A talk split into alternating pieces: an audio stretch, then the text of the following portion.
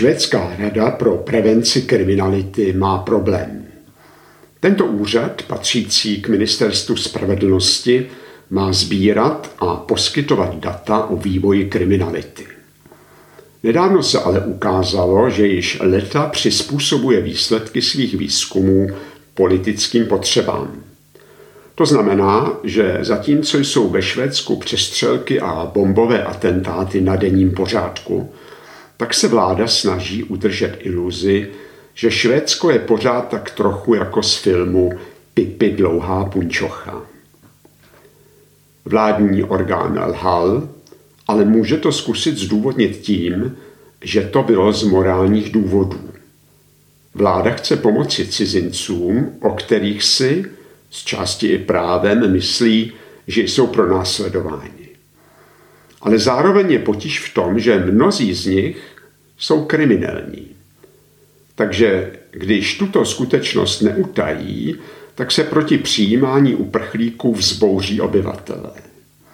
Z toho má švédská vláda strach a proto se snaží lidi ovlivnit tím, že jim neříká pravdu.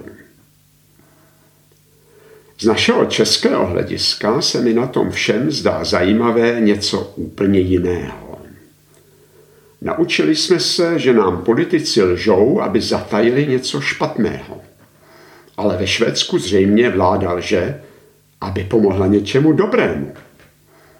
Nejenom ve Švédsku, ale i u nás jsou lidé, kteří považují přijímání migrantů z Blízkého východu a z Afriky za morální a dokonce velmi nutné.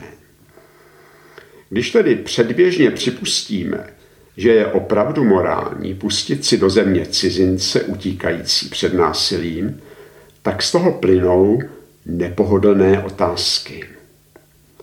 Na příkladu Švédska vidíme, že po morálně zdůvodněném přijetí migrantů nevyhnutelně následuje nemorální lež o tom, kolik z nich a jak často páchá zločiny.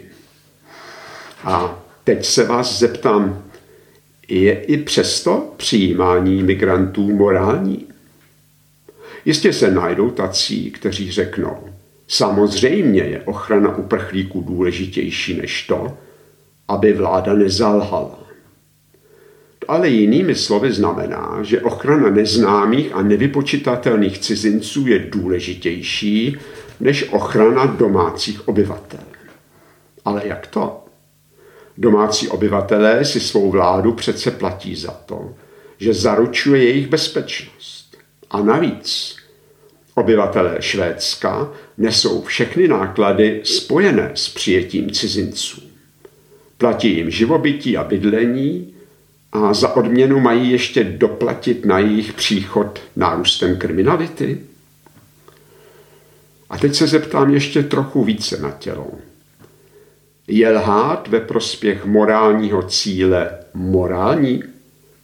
Někdo si to možná myslí, ale pak to znamená, že účel, tedy ochrana uprchlíků, je důležitější než prostředek k jeho dosažení.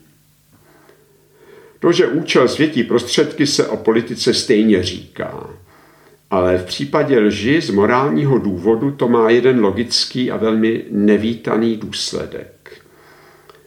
Když je totiž lež přípustná ve prospěch něčeho morálního, tak jde jenom těžko vyčítat lhaní tomu, kdo lže pro něco nemorálního.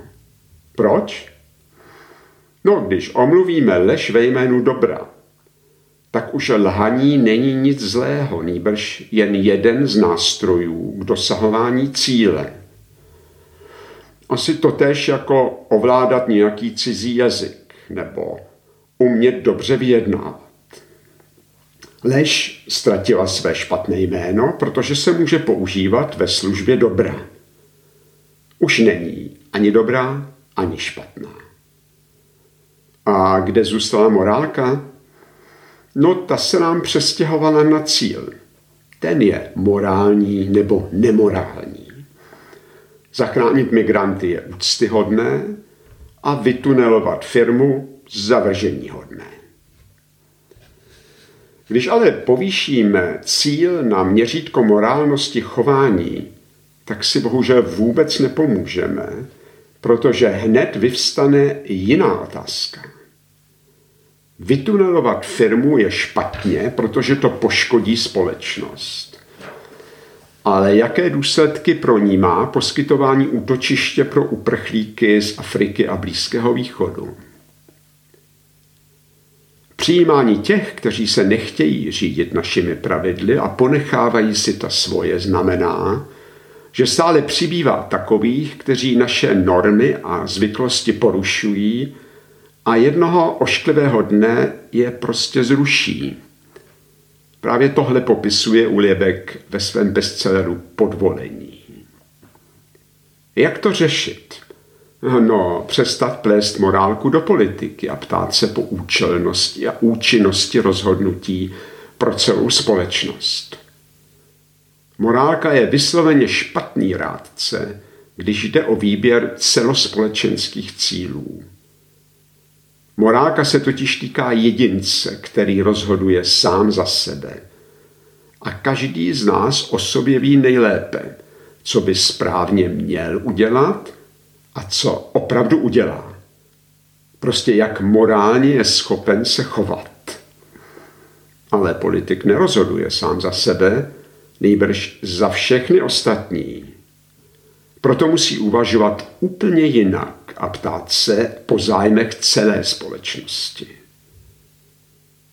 Takže o tom, jaký cíl je správný, mají co nejčastěji spolu rozhodovat ti, kteří nesou následky. A v případě tak dalekosáhlých rozhodnutí, jako migrace z nesourodých kultur, by měli rozhodovat všichni občané. Kdyby takhle jednala švédská vláda, tak by dnes nemusela lhát. Děkuji vám za pozornost a nashledanou.